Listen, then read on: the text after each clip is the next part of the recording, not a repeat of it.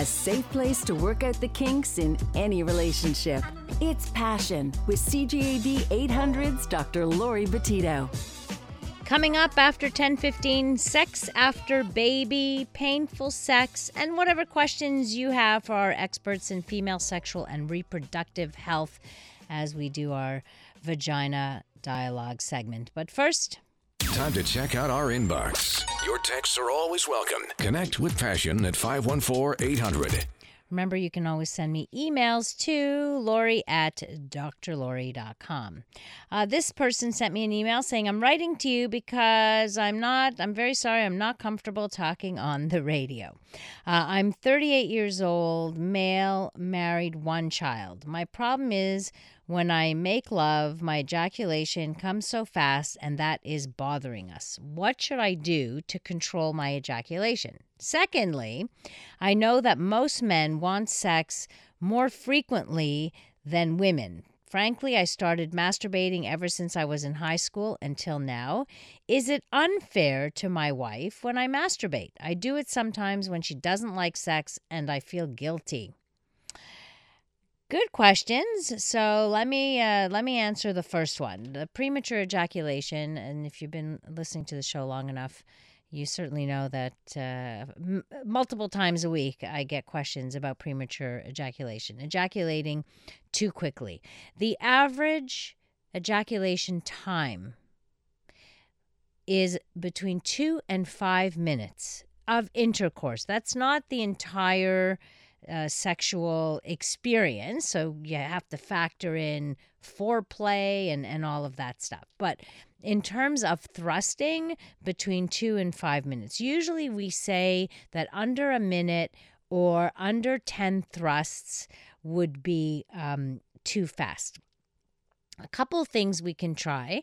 First things uh, we try uh, techniques, t- things to t- to teach you basically to slow yourself down. The very first thing you need to do is be very aware of your point of inevitability. In other words, not the to the point where you go oops the point before that where it's oh i think it's going to happen it's going to happen. Okay so you've got to be aware which means you have to focus on your sensations. Don't think about baseball or football or your grandmother or anything of that nature.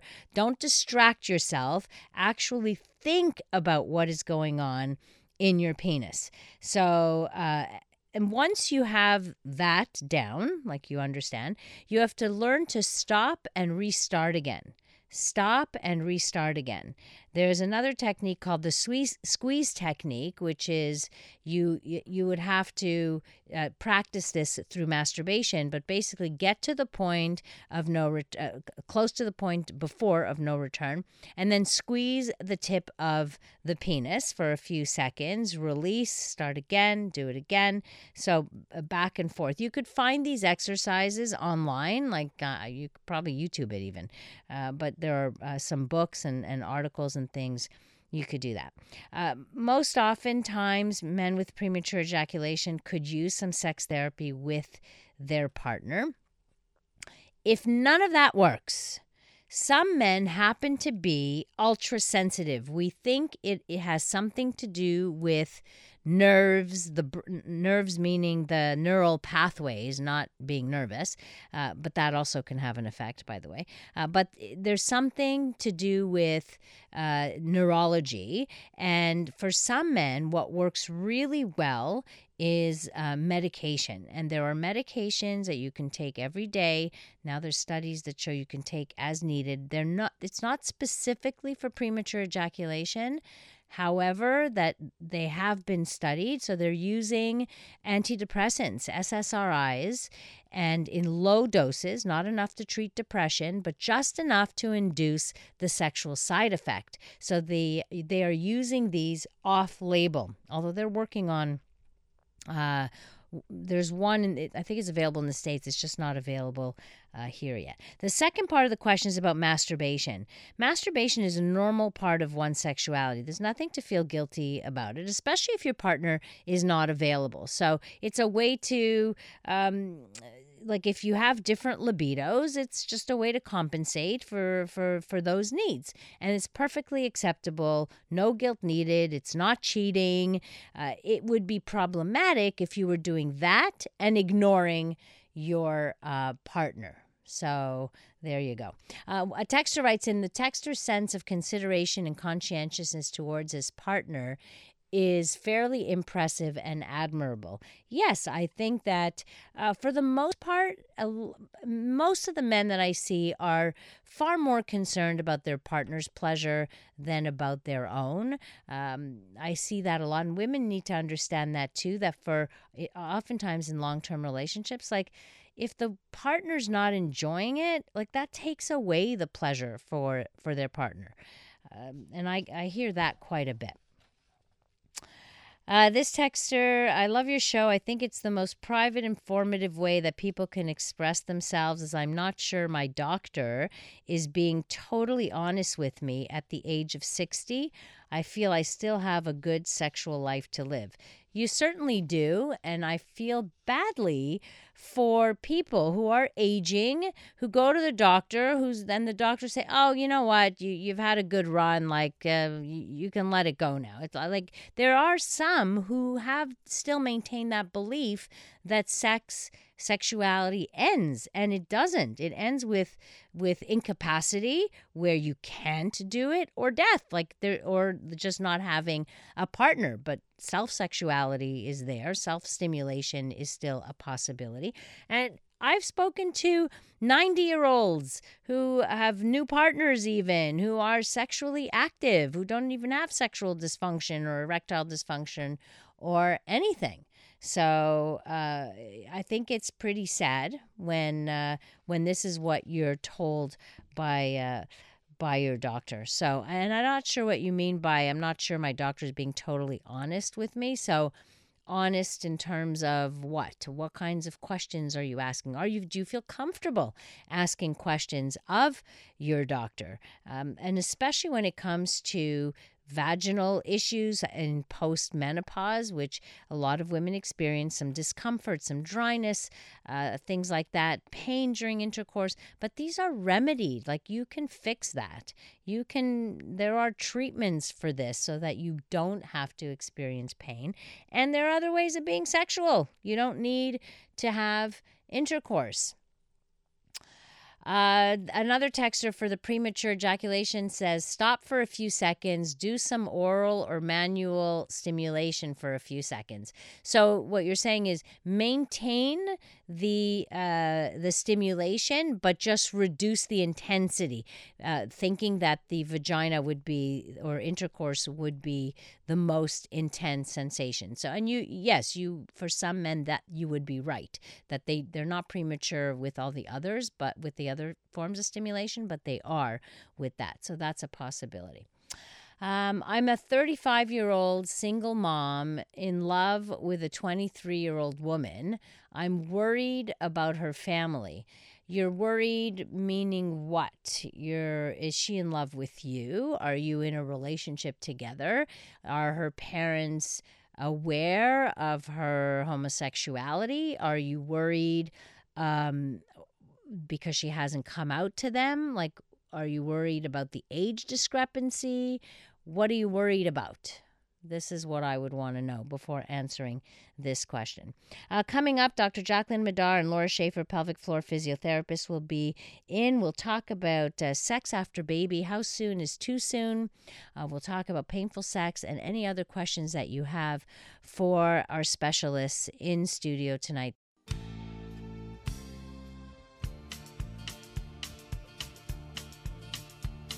Some of them are hairy, some of them are bald, some are kinda scary, and this is what they're called. Vagina. This is Passion on CJAD 800. You know what time it is when you hear that song. Uh, we uh, deal with female sexual health and reproduction with Dr. Jacqueline Madar, OBGYN at the Jewish General Hospital, Laura Schaefer, pelvic floor physiotherapist who's presently on mat leave but still likes to do her radio bits. Absolutely. and here to help others. So if you have questions, we'd love to hear from you. First question off the top is about BV. Okay, this is we get this a lot, right, Jackie? We Yeah, get, we get I this mean, a lot. Let get me. this a lot. Like I get a lot of comments about it. I mean, we get comments. Yeah. I don't mean we, we all get BV a lot. That's Yeah. not what I meant. Yeah. Uh, so this person says, I have BV and lately, uh, uh, bacterial vaginosis, and lately I have preferred masturbation. And so now I see that doesn't just develop due to sexual relations. Ah, so this person thought that it was that. not at all. I was given a prescription of Metro Nidazole. Nidazole, and it didn't go away. So I think I'm stuck with it forever. After I was given a prescription to a cream, but it is $40 and don't feel like spending more for something that may not work. So I got cultures done and I have no idea when it will be analyzed. And I had been getting a bit of pain here and there, and a nurse said it could cause permanent problems. At this point, I want to get a surgery to remove most of my vagina because I can't take it anymore. I've gotten BV a lot in the past, but it was treatable. I think I might I am immune to antibiotics now from all the times I had taken them. What would you advise this woman? Okay. Uh, first of all, I would definitely advise against having a surgery to remove your vagina. Okay, yes. Not, not advisable. I think the first step is a lot of women think that they have an infection and they actually don't. So that the first step is just making sure what the diagnosis is to be able to treat it. So to in fact confirm on a culture that it is bacterial vaginosis. And then if it is bacterial vaginosis, um, there are different kinds of treatment. Yes, one of them is the is the antibiotic that she mentioned, the metronidazole, but there are also other types of vaginal treatments like the one cream. I'm not sure which cream she's referring to that was expensive, but I'm familiar with there's metronidazole cream, there's clindamycin cream, and there's also a treatment called boric acid which we use in, you know, severe cases where it doesn't go away. Okay. So sometimes when a patient has bacterial vaginosis that's recurrent, then they can go like on a prolonged treatment for a couple of weeks and those patients actually send them to see the infectious disease specialist because at a certain point they need an infectious disease specialist and often they'll put them on this boric acid treatment which can be prolonged, last for a couple of weeks and oftentimes that clears it up. Okay. And the other thing that I tell women is even though we don't have that much studies on it, I tell them to take a probiotic that contains uh, something called lactobacillus because that is the really good bacteria in your vagina that keeps the pH stable and keeps actually a healthy environment in the vagina. So the probiotics that have the lactobacillus in them can encourage a, a nice vaginal environment to prevent overgrowth of bacteria or of yeast for yeast Okay. infections. Could it cause permanent problems? Oh, permanent problems. So, what I would say is in any kind of repetitive pain or irritation to the like with childbirth or bladder infections or I had a patient who had recurrent yeast infection so she was always itching and burning. Any kind of irritation to the area can lead in a small percentage of cases to like a vulvodynia or like a vaginal vulvar type of pain syndrome but this would be really rare. Like the infection itself wouldn't cause permanent scarring or anything but Right. you know you can get some a rare amount of people can get like a chronic pain syndrome where like mm-hmm. They're so used to being in a lot of pain that sometimes it can affect like their nerve endings and even after the infection's treated their like nerve still thinks that there's something this is a whole other mm-hmm. discussion Right. but i feel But like this is probably not what the nurse was referring to because this is a very specific pain entity which is But very won't affect rare fertility or no anything like nothing that. like okay. this no no no Did you want to add something, Laura? No, I was just going to say, I Yeah. agree. There is some women that you see having chronic vaginal pain conditions that sometimes can arise after bad cases of like infections. We don't know what Yeah, the cause is, but Yeah. it, there is times where you see that association. yeah Right. A texter says, "What exactly is bacterial vaginosis, and what are the actual symptoms?" Okay, so bacterial vaginosis is like a bacterial infection in your vagina. So it's like an overgrowth. Like in your vagina, there's good bacteria and bad bacteria. Normally, the good bacteria that I was talking about is called lactobacillus, and it's actually a bacteria that makes lactic acid. And the acid keeps the pH in your vagina actually acidic, which is maintains a good environment. So where your vagina is sort of like Healthy. get healthy and not infected and, and so and so.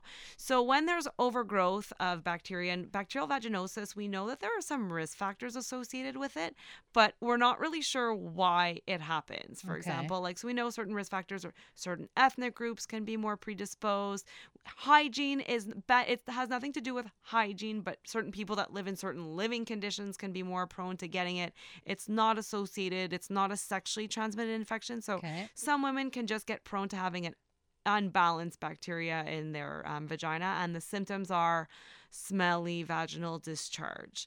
So it usually Any itchy, anything like that? itchy is no? more yeast infections. Okay. It can sometimes burn, but really the main thing is a smelly, like a fishy, like profuse vaginal discharge.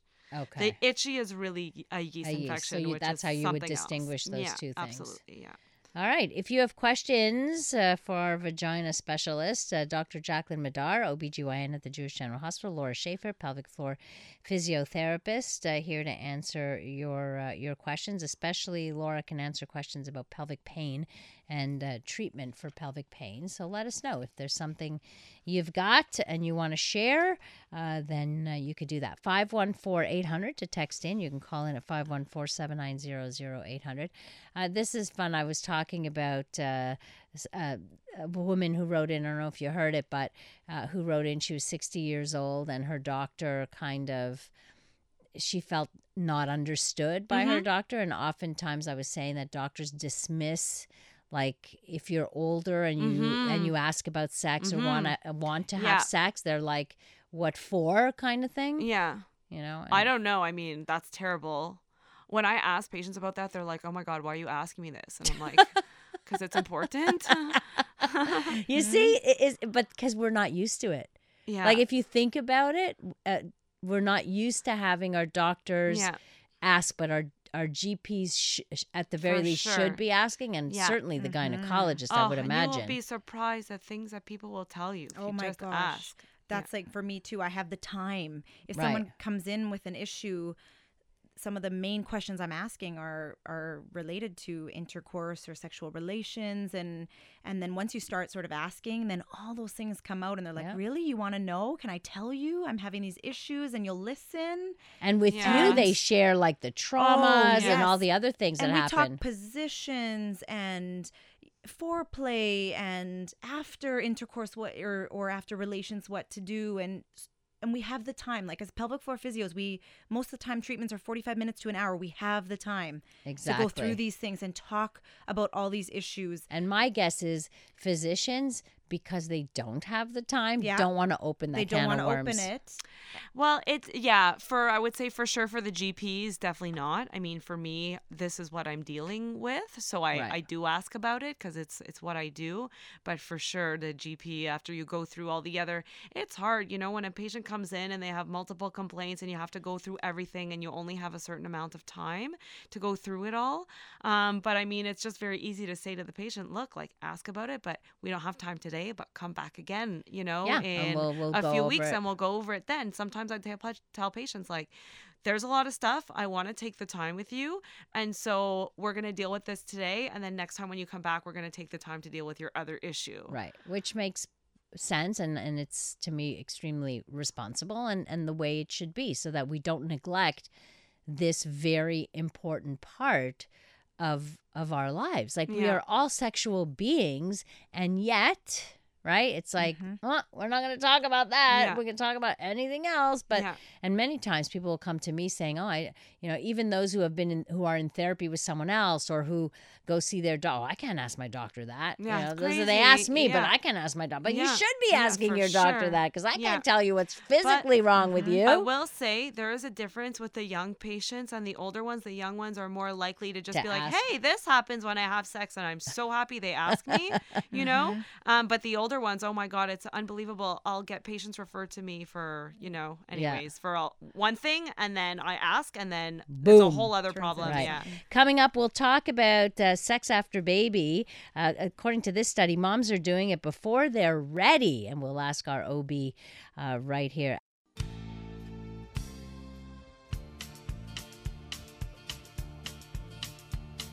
Some of them are hairy.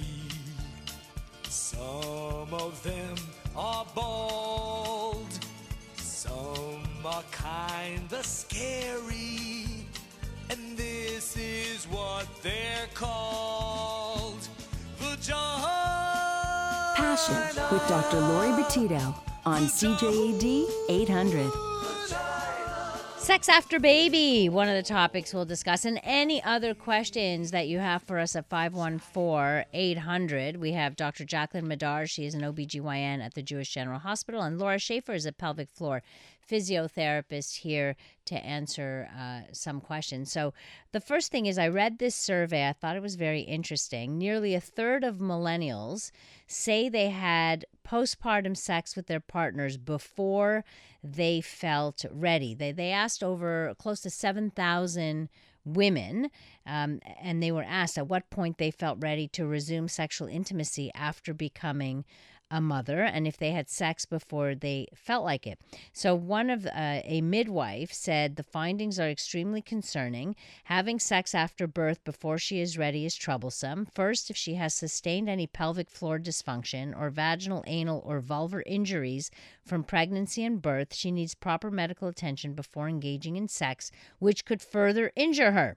The emotional ramifications of having sex without feeling ready are significant. Feeling pressured into sex is simply not okay. Healthy and fulfilling postpartum sex is a wonderful thing, but we have to do a better job of conveying to women that they matter. Nearly 40% of the moms in the survey said they did not feel ready for six months to a year. So, the much to the dismay of their uh, male partners, right, who go to the doctor with them. So, so did you get the okay? Did you get the red light? But the reality is, for many women, six months to a year before they feel vaginally comfortable, I suppose. So, what is going on there that so many women do not feel ready or are having sex too soon or before they're ready? Jackie. Um. Well, okay. So for me, I would say uh, I can only say what I I see in the office. So I see them for their postpartum visit. That's usually at six weeks after they deliver. Right. And most women haven't had sex yet because they're always told when they leave the hospital, you know, don't do anything for six weeks until your doctor examines you. So I always bring it up and I always ask them first of all, do they want to? And to be honest, most of them say no. Some of them say yes. Like some of them, but most of them say no because like you know they have a baby at home, they're not sleeping, they're tired, they're so busy, and so sex is kind of the last thing that they're talking about Right. uh, or that they're thinking about. Um, and then some of them say, Yes, I want to, but I'm scared. And then a lot of them say, My husband keeps asking me when, the pressure, you right? know, Mhm. but he wants to, but I'm not so sure. And then they kind of like try to make a joke out of it. And then I always say, Look, like it is not normal if you're having pain after the first couple times afterwards and if you do have pain you need to come back and see me but i'll be honest like a lot of them don't come back and don't don't complain about it some of them do but i would say i would turn it over to laura in, in that regard because you might have more um, and I see insight. them. I, I will Yeah. see them like you say. You won't see them again because they don't require your services until Right. they may want to get pregnant again. Uh, but then I might see them one to two years later yeah with when they come in saying like I haven't wanted to have sex or it's been hurting me for so long like I now avoid it. You know, mm-hmm. Laura, this is probably the Yeah. thing you see the most, right? Yeah, pretty common. I would say, first off, it's very important that women know initially when you engage in any type of intercourse or sexual relations after having a baby, it will feel a bit different. yeah And that's it- important to know because it's not going to feel the exact same the first few times that you have uh, stimulation. It's going to feel different and you need to communicate with your partner. It's very important.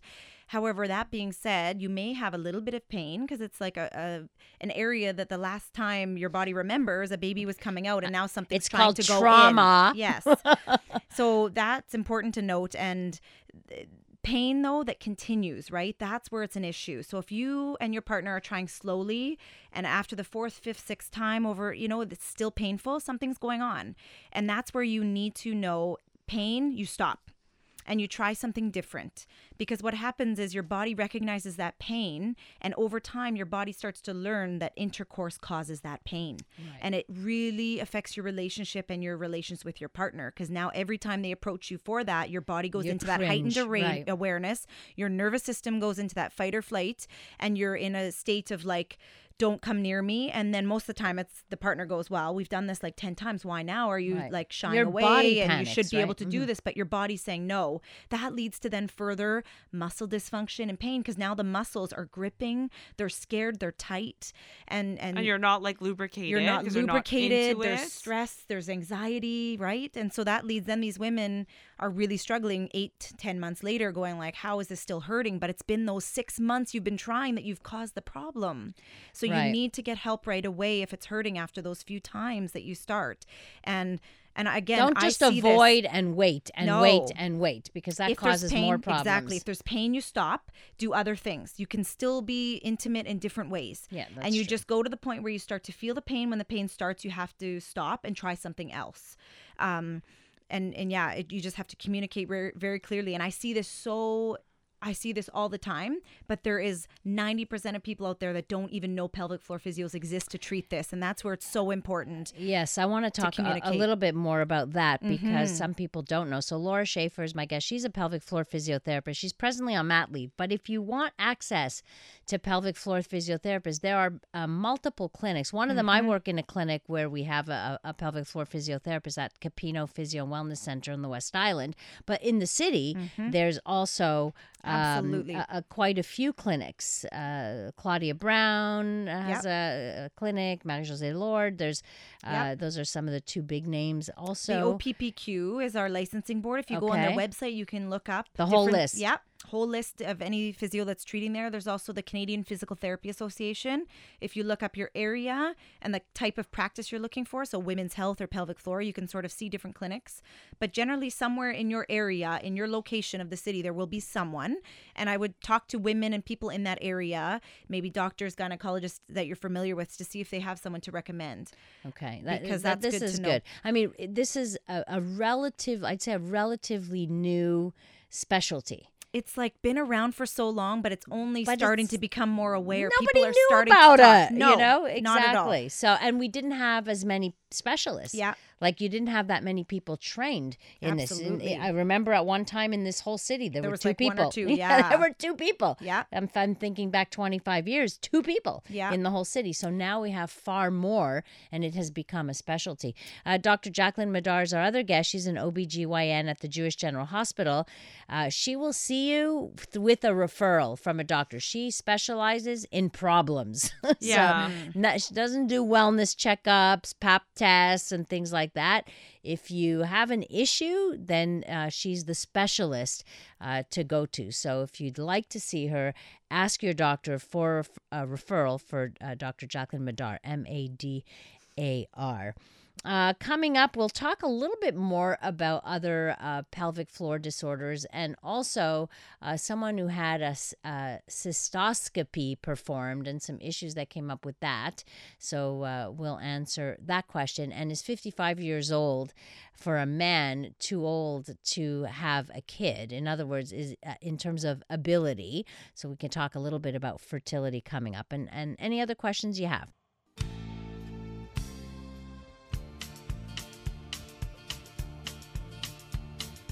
Some of them are hairy. Some of them are bald. Some are kinda scary. And this is what they're called. Vagina. A safe place to work out the kinks in any relationship. It's Passion with CJAD 800's Dr. Laurie Betito. The Vagina Dialogues. Uh, J- Dr. Jacqueline Madar is here, OBGYN at the Jewish General Hospital. Laura Schaefer, pelvic floor physiotherapist. This texter writes I'm 55 years old, never had a girlfriend. I would like to find one. Am I still able to have kids at my age? Well, not so much a biological clock for men, but what are the risks for no, aging uh, sperm? For aging sperm, there is a very small risk of having some um, genetic problems, okay. but it's excessively rare the genetic problems that can be associated with aging sperm, um, which is too much in detail to talk about right now on the show. But there can be uh, rare chromosome disorders, uh, small risk of small increased risk of rare chromosome or genetic problems associated with that. Okay. But, Would you check that? Would you do uh, No, like there's if you're no infertility? there's, There's no, no test? test to check for it. Um, so it would really just be once the pregnancy, once there is a pregnancy, to just verify with. Uh, Oh, there's certain things that can't be genetic screening tested, tests right? that can be done. Absolutely. Um, I heard and autism too, maybe a higher rate of autism. not as far as I'm aware. There Okay. are certain genetic conditions that we know of that are like a very, very rare, but uh, autism is not as far as I'm aware. Okay. Uh, years ago, I had a cystoscopy performed, and ever since, not only have I been unable to fully empty my bladder upon urination, but furthermore noticed symptoms such as a very pungent odor, as well as an elevated temperature regarding my urine, hot, hotter than normal, which I've been suffering from and which have persisted for years now. However, I'm obviously very reluctant to undergo yet another cystoscopy, which has been suggested by another doctor, and I would therefore like to know whether there are less invasive tests in order to diagnose what actually went wrong. I feel like I don't have enough information to give advice on this. Okay. I need to know how old the person is, why they had the cystoscopy in the first place, Mm-hmm. and like if these symptoms were present before or just sort of appeared out of the blue. What's a, can you describe what a cystoscopy is for those of us? Cystoscopy is like a small camera that a doctor uses to put through your urethra, which is where your pee comes out of, to look inside your bladder, pretty much. And they use sort of like a water type solution to uh, blow up the walls of the bladder so you can see all the walls of the bladder inside.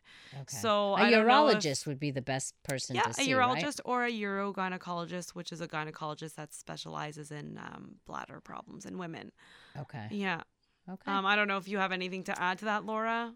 No, I mean, I would just say too, with the urine being very concentrated and hot feeling, like, mhm. are we sure? Just questioning the dehyd like hydration levels, water, Yeah. and that kind of thing. If there's something that way, just to make sure you're well hydrated. well hydrated. Hmm. Is, is just one thing that comes to mind when I hear that. And and I have seen women though that have had procedures such as this and, and end up with some pain. And uh, sometimes it is just associated with the tensing and the Yeah. stress of the procedure. yeah. And so seeing a pelvic floor physio can help because everything, even the bladder, the muscle, the pelvic floor, after the procedure, there was so much anxiety, Yeah. so much worry, stress after how am I going to pee? How am I going to, you know? And then the muscles are all tense. And so just getting someone in there to show you how to relax and get some some tension release in those muscles that are around the bladder is actually really helpful. Yeah. Yeah. So that's I the was- other thing. That's what I was thinking, but then with the hot sensation, Yeah, that sort of threw me off a bit. So Yeah. Totally, you would know Mm, more than I would than I would, but that would be just my insight. But based well, on I a think few it would. I think it would be probably beneficial to just have For an sure. evaluation by a pelvic floor Yeah, physio if- who can go in there. Yes, Right? And, if, and, And- how and long this has look. been that she's had this issue A issue. few Guaranteed, years there's already. yeah, a few years. There's some Some some, stress and anxiety and tension Yeah. related to that that could just help to ease some of the issues you're having, and then you know prepare you for this next cysco- cystoscopy if you're going to have another one too. So this person we we just talked about this, but let's do it. Uh, my girlfriend is about to give birth. How long do I have to wait to have sex? Yeah. Oh my goodness. You may have to wait a while. yes like communicate wait until she's ready. You know, it's like uh, this is what masturbation is for. Take care of your needs. Like, uh, I think it's more important that we are sensitive to what our partner's feeling in terms of not, you know, what's happening in her vagina, which is may not be pleasant. Yeah. Uh, and also emotionally. And is she going to be breastfeeding? Like, that's another factor. Vaginal dryness may be a factor. Her desire levels may be low because she's breastfeeding. She may be so fatigued that Yeah. you coming in and saying, I want, I want, is going to tell her to like buzz off, buzz way. off, you know, because she's going to be overwhelmed with all other demands. Like, there are Mm-hmm. many factors that play into women's readiness to Mm-hmm. engage in sex. So don't be a needy, you know, like uh, whiny baby about it Yeah. and try and understand what she's going through and work something out together so that maybe you won't have intercourse, but you can certainly engage in other forms of sex play as well.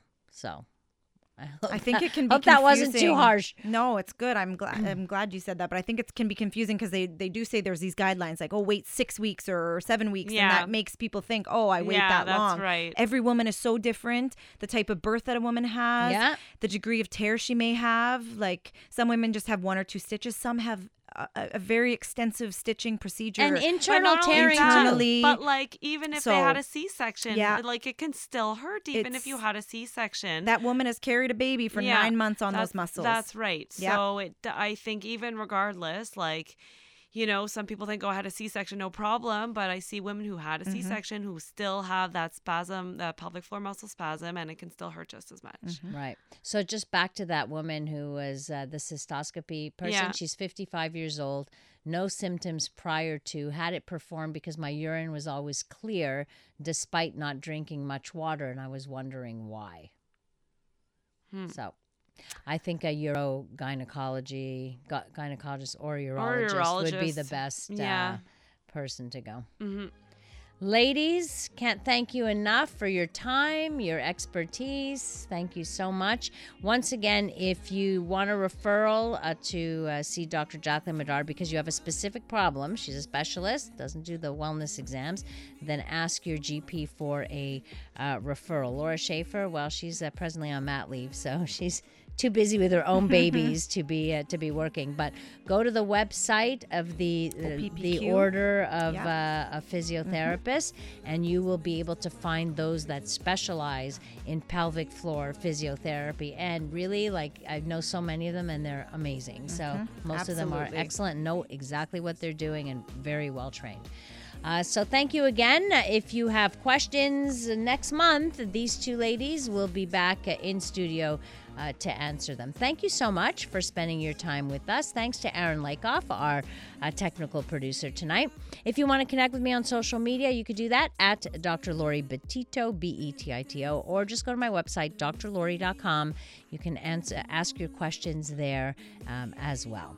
Coming up next here on CJAD, we bring you the CTV National News. Have a great rest of the evening and remember to live your life with passion. Tap your feet.